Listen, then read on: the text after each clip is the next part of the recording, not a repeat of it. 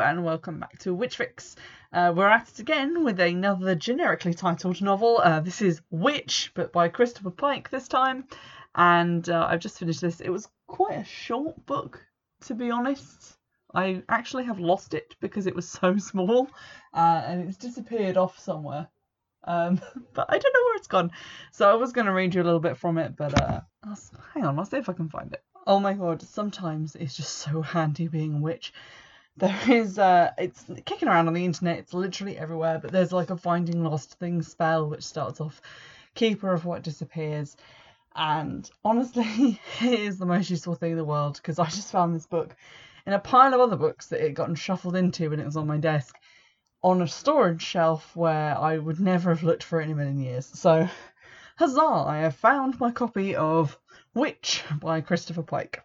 Well, this is also a not so modern novel, uh, like the last one, which came out in like the 80s. Uh, this one came out like originally in uh, 1990, so a little bit more modern than the last one, but still definitely um, not a recent release.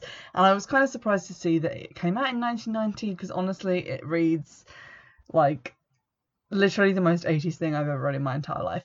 Um, it kind of reminded me of a cross between a 1980s after school special and Carrie, like the original Carrie with Sissy Spacek. Um, and what it most reminded me of uh, was a film that I watched during the peak of my James Spader obsession called Tough Turf. And Tough was spelled T U F F, so you know it was good. Um, and it's one of those like kids from the wrong sides of the tracks, like make good slash make trouble movies, kind of like West Side Story by way of Ferris Bueller. And it this reminded me so much of that. I could practically smell the hairspray and see the shoulder pads. So um, the reason it kind of reminded me of an after school special or like to put in more English spin on it, one of those like demonstrations where they get like a theatre company to come in and they do like a little skit for you about how drugs are bad and stuff like that. And I'm going to trigger warn because there's a lot of stuff to do with like drugs and drink and also some sort of minor um, allusions to sexual assault in this book. But the way in which it reminded me of those types of experiences that you have when you're a teenager is that it starts off with a girl being killed while not wearing a helmet on a motorcycle, being driven by her drunk drug dealer boyfriend. And then that same boyfriend is high on crystal meth and he robs a liquor store where underage teens are trying to get beer and one of them gets shot. So, you know, you've already got like drugs are bad, beer is bad, motorcycles, inappropriate boyfriends are bad, not wearing helmets is bad.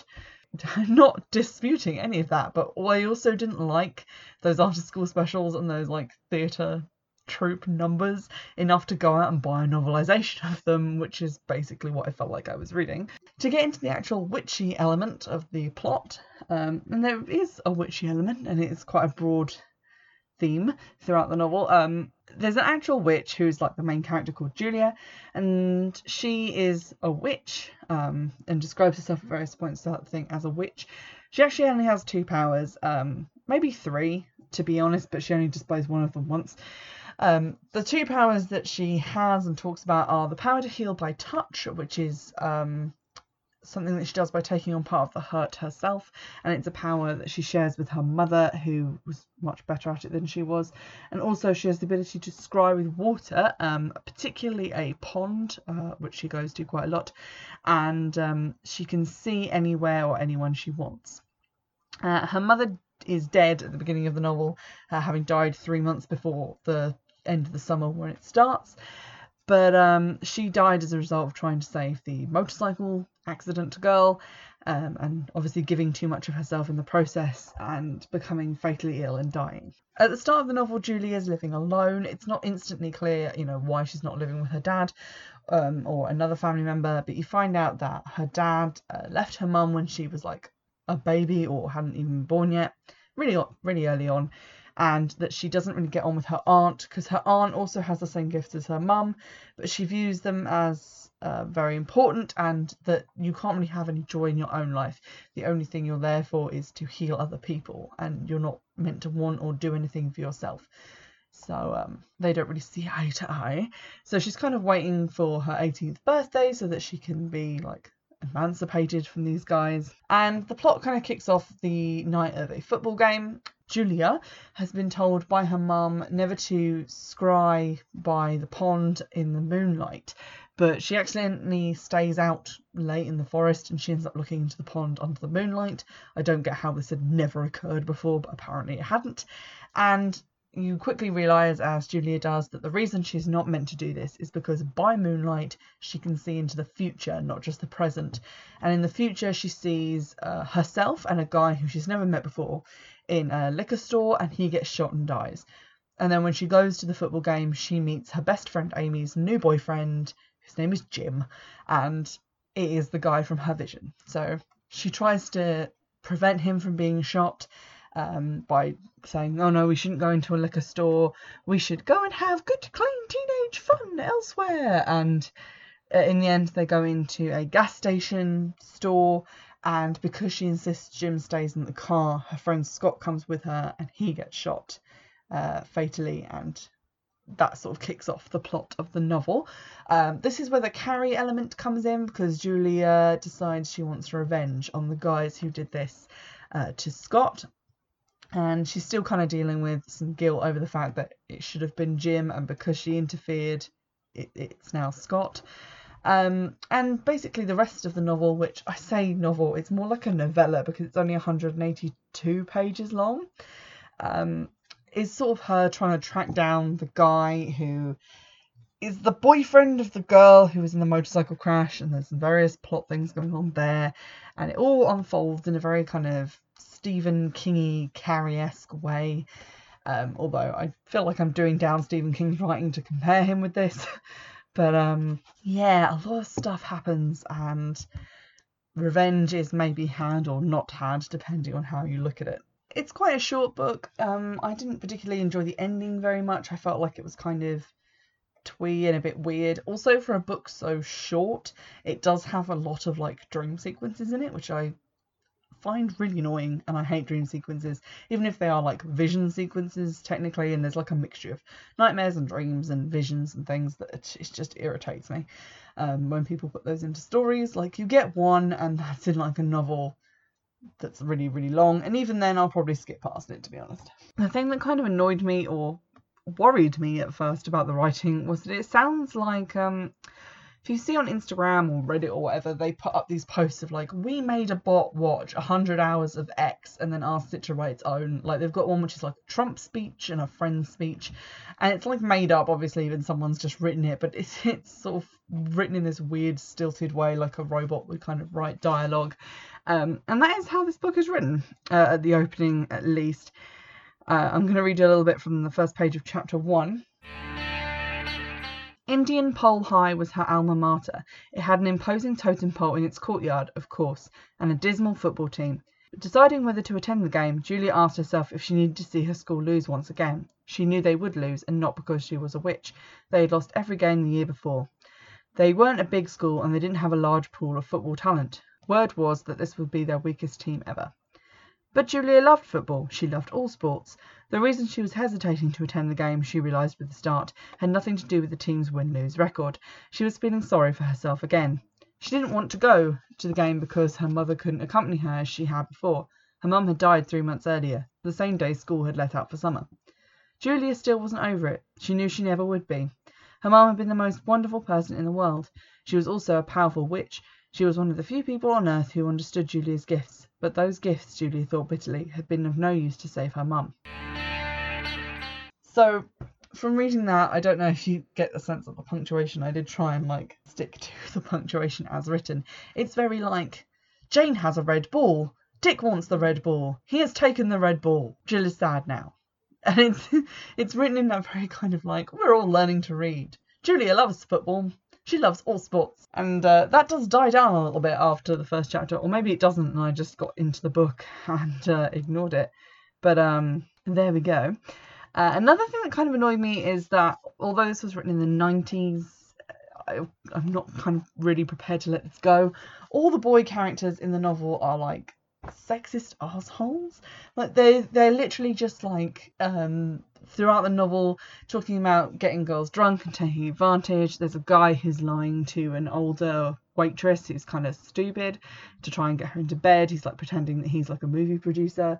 Um, there's a guy who shows up with a video camera. I think it's the same one to like videotape cheerleaders.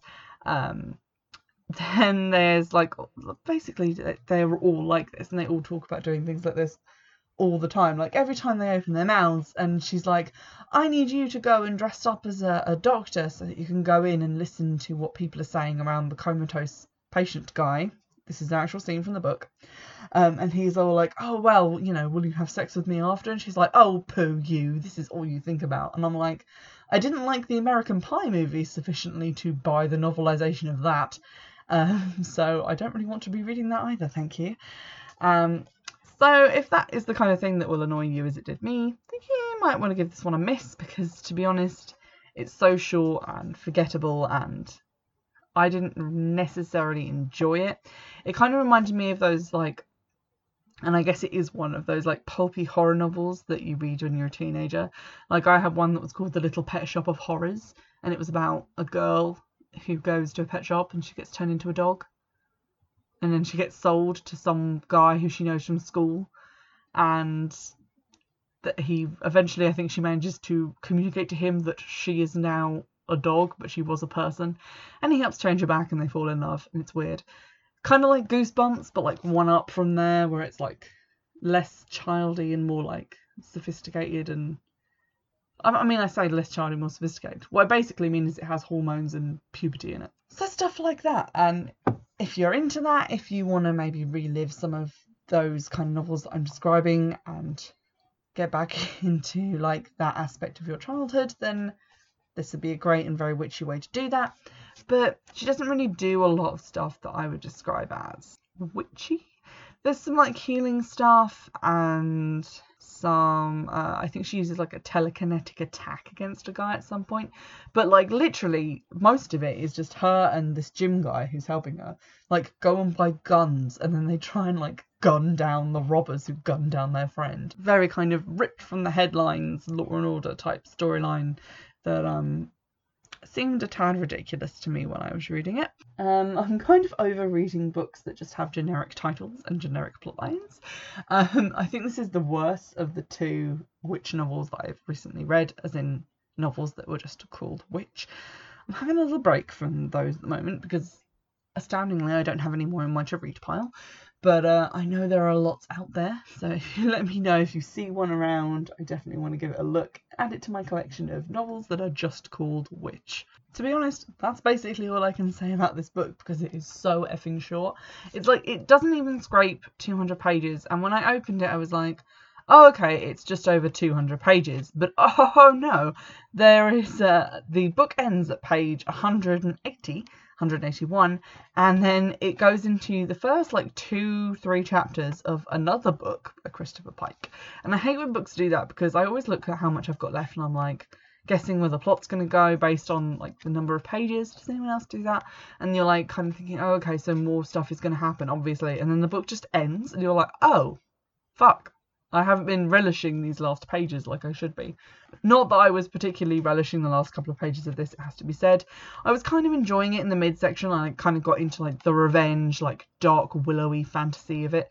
Um, but then it kind of got a bit lame and a bit stupid and very again after school specialty.